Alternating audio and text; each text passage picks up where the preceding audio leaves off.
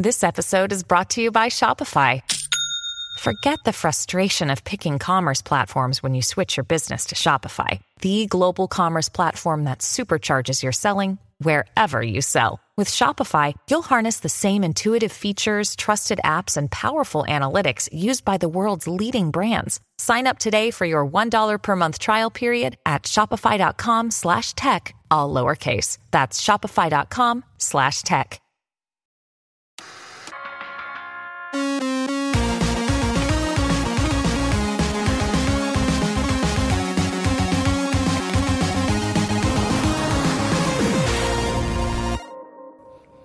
Hey, what's up, everybody? Welcome to this week's podcast. It's going to be a bit of a short one this week because I'm going to try to get through the whole thing without coughing. Uh, cross our fingers and see if that happens. But anyway, let's jump right in. A new version of New Super Mario Land was just released that fixed every complaint that people had on it. Now, for those of you not in the loop, New Super Mario Land was a ground up recreation of Super Mario Land for the Game Boy, but on the Super Nintendo. And everything was rebuilt the graphics, the music, and in my opinion, it was an absolutely wonderful remake of the game. And even when I started playing it, uh, or when I first heard about it, I thought, oh, I hope someone hacks an MSU1 version with the original Game Boy soundtrack. And after playing it, I don't think that's necessary at all. I think everything is perfect. The music was amazing, everything. The only complaints that people really had uh, about it were every time you jump, Mario made a woohoo noise that kind of started to grind on you after a little while. And the hit detection wasn't perfect. It wasn't terrible, but it wasn't perfect. And to me personally, the controls felt a little bit slippery. Sometimes I'd end up falling off the side of a, a hole and not even realizing how it happened. And now there's a version 1.1 released that, in my opinion, is perfect. Um, I couldn't get past level 3 2 when I first played the game, uh, and I played through it a bunch of times in a row. And now with this version 1.1, I was able to beat the game right away, and it was a ton of fun. There was a couple of frustrating parts which are part of the game itself and feel the same way that they felt on the Game Boy.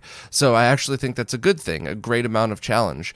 So uh, anybody that's even remotely interested in this should definitely find it and and try it out. It does work perfectly on real hardware. I also played it on the MiSTer and it worked great on that as well.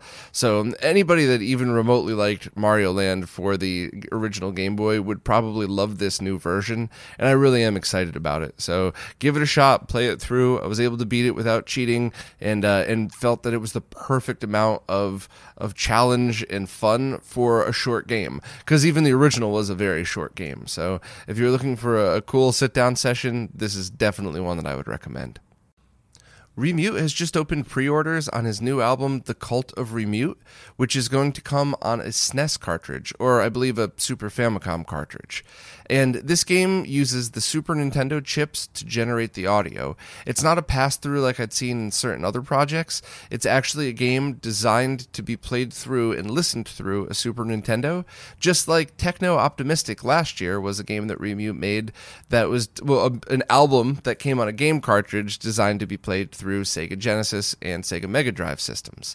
And I honestly loved the album either way. I would have enjoyed it very much if it was just a set of MP3s, but I thought it was a really awesome way to experience the music and a perfect crossover for people that like music and old video games. And one of the things I found interesting was listening to some of the songs on the Genesis 1, which uses a different audio chip than the other Genesis versions. So it's a kind of an interesting experience, and I'm looking forward to doing the same thing on an original Super Nintendo. And while there isn't an MD Fourier testing software for the SNES yet, I'm also interested to see which version of the SNES is the best sounding or if they're different. Um, there certainly are different hardware revisions of the sound in the Super Nintendo, as anybody that has the original knows that there's a different audio box that you need to remove before taking out the motherboard. So I'm wondering if that translates to a difference in sound or if that's just a difference in the way the hardware was built. But either way, I'm really int- uh, interested to seeing how it sounds. I was about to see how it looks, but how it sounds. Uh, and I believe the album is shipping in April.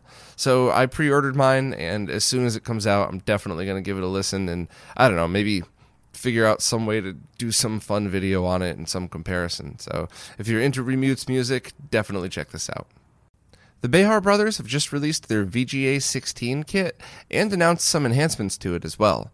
So this is a kit that installs into an MVS motherboard for the Neo Geo and outputs VGA as well as now component video as well, which is selectable via a switch. You can only use one output at a time, not dual, which is understandable and totally fine.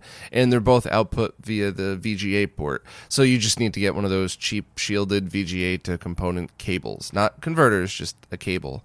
Um, the kits are priced at $95 and they seem like a really great solution for people that specifically need 480p out of their MVSs. So the VGA version obviously would be for people who might do something like use a VGA monitor to game on their MVS. Um, and I believe this is a completely zero lag solution because it's replacing the DAC on the motherboard. So you won't. Ha- it's not like it's being processed and will add a frame buffer. It's a zero lag one to one solution that's just doubled to 480p. And the component video is pretty interesting as well because that might allow for other solutions with component video to accept this signal. Um, now, I believe because of the Neo Geo's weird timings that it might not be compatible with all flat screens or digital solutions, but it's something that you'll just have to try out on your own. Uh, I think really this is just geared towards people that want to use VGA monitors for their Neo Geos, which, depending on where you're located and what you have access to, it might be very easy to grab a cheap and very good looking VGA monitor versus anything else. So, as always, I'm very thrilled that there's um, options and solutions for everybody because everybody really has different setups and different needs. So this is pretty cool. I should be getting one in within a few weeks, I hope, to try myself, and I'll be able to do an analysis of it uh, and really put it through its paces. So if you need VGA or uh, I guess 480p component video out from a Neo Geo console, check out the Behar Brothers, and uh, it's $95, which they said includes shipping. So that's pretty awesome. A prototype of a Star Wars game for the Sega Genesis was just found, and it looks pretty much like its Super Nintendo counterpart. However, most of the stages aren't completed as well as the music. So, while this ROM is playable on real hardware, the game itself isn't quite finished, but it looks great. Um, and to be honest, I as soon as I saw this prototype, I immediately got memories of playing the Super Nintendo version of Super Star Wars when I was a kid, um, and I definitely remember not being able to beat it.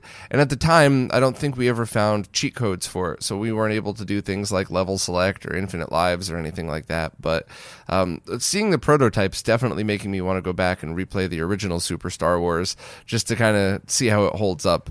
You know, I'm always a little nervous of that because you know rose-colored glasses, right? What if all those memories of playing with my, you know, my brother and my cousins are all going to be tainted now if I find out the game actually sucks or something? But I do remember it being a really great experience, just very challenging. One of those games that you have to really memorize every step of the game and make sure you count your lives properly. Otherwise, you just won't be able to make it to the end. So, hopefully, I'll be able to fire up MiSTer and give it a try on a CRT just to see how it feels. But as for the Star Wars Genesis prototype, I mean, it's not really something you could play other than for fun and to check out how it would have looked on a Sega Genesis. But even that, it's kind of fun in my opinion anyway. So maybe I'll fire this up on a Genesis, play it for a few moments, and then play the Super Nintendo version or something. But if you're interested, uh, check out the post, and uh, you could be able to download the ROM yourself and play it right on a ROM cart. Irken Labs have just released a line doubler called the RetroScaler A1. It's a $225 device that's able to take signals from arcade boards, older computers, and consoles and double the resolution to 31 kilohertz, so 40, 480p via a VGA output. Um, now, this project, I think, isn't really designed for mainstream consoles, um, and the price definitely reflects that because the RetroTink 2X and a VGA converter can also line double consoles at about half the price. But I think this one was really focused on getting arcade boards working safely on a VGA monitor which is a pretty interesting concept and something much like the Behar Brothers box uh, or Behar Brothers internal solution. Really, depending on what your needs are and what monitors you have available to you, this might be the perfect solution for you. A friend of mine has one, and he's going to bring it over hopefully next week, so I'll be able to put it through its paces and see how it works. But overall, it seems like a neat solution for people that specifically need arcade boards to go onto VGA monitors. And I'll check out its other features as well. Um, and of course, I'll have to put it up against the RetroTink 2X because that is the number one line, line doubling solution out there today. And we'll see if there's a performance difference in anything else. But I'm definitely interested to try it out. And if you're in that situation where you want arcade boards specifically on VGA monitors, definitely check out the post and the Irken Labs website. The MSX shoot 'em up game Uchusen Gamma. I'm positive I'm not saying that right, but it's a cool looking shoot 'em up for the MSX. Is now getting a physical version for about forty dollars each. So this is perfect for MSX collectors who really like physical versions of the games as well as the ROMs. And they're also leaving the original ROM available for free to download. Um, it's my personal opinion that I very much hope that they also have a PayPal donation link or something else like that for those of us who enjoy games but don't have the space for the physical collector's editions. I'd still like to always give back to the developers that make these things, if it's a game that I really like, of course. So, anybody that's interested in the physical version, the uh, links are all right here, and hopefully the same team will offer like a PayPal link for people that just want to throw a few dollars of appreci- appreciation towards a game that they may enjoy. Virtual Boy developer Thunderstruck has just completed an English translation on the game SD Gundam. And this is a translation that I believe was already started, and Thunderstruck just came in and got all of the last bits translated, as well as all the credits. And this is something that I always think is so important. I really love to see translations of any game, even when I kind of giggle a little bit, like Afterburner got a translation, even though I think there's like 10 words total in the game. But it's something that I feel is very important because it allows people outside of one culture or language to experience a game the way that it kind of should have been experienced. And even though basic shooter games don't really need to be translated, stuff like this uh, absolutely benefits from it, and I really think it opens up these games to a much wider audience. So I'm very happy that this is done. It's going to be playable via the Hyper Flash 32, the upcoming ROM cart from Kevin Mellott, as well as anybody that has the ability to either flash their own Virtual Boy carts or has the original Flash Boy, and of course could also be played via an emulator as well. Um, also, just a reminder that um, a lot of these developers have Patreons. Thunderstruck does as well. And if you appreciate the work that developers do, please consider throwing even just a dollar a month because I think a lot of people tend to take and forget to give back. And I mean that respectfully. And I do know that most of these developers would do this work anyway, even without a Patreon, and don't expect anything. I just, I, have seen with my own with my own life how people can dump a lot of their own time and energy into something. And sometimes it feels kind of thankless even though there's probably tons of people out there that are appreciating it. Um, most of the time all you see on the internet's hatred not not appreciations. So any developer that you like please support. Um, and uh, this game is available to download the patch right from the Planet Virtual Boy thread, and hopefully we'll see demos of the Hyper Flash 32 coming up soon, so we'll be able to have easier ways to play this on real hardware. Krikzz has just posted another firmware update for the EverDrive N8 Pro. This firmware adds three new mappers, which I believe add support for homebrew games as well as a few existing other ones, and fixes some of the mappers for existing games. Um, I, really always appreciate these updates because I think that stuff like the EverDrive N8 was already a fully featured product anyway. So to continually see updates for it is really awesome, in my opinion. And also, if you don't need the Pro, I believe a few places are selling off the original N8 at a discount. So they're still fully featured, as I believe I talked about last week or the week before. The original N8 got a huge firmware update as well with a lot of the same mapper support. So, you know, it really just depends on your needs. And if all you're looking to do is play the majority of NES games and not so much homebrew or anything like that, maybe now take the opportunity to jump on one of the less expensive original ones while they're still available. Uh, once they sell out, that's it because the main reason for the Pro was the limit, uh, the limit of parts that were available for the original one. I think a few of them were going end of life. So get the old ones while you can. And if you're a huge NES fan and you want the best that they have to offer, the N8 Pro is definitely the one for you.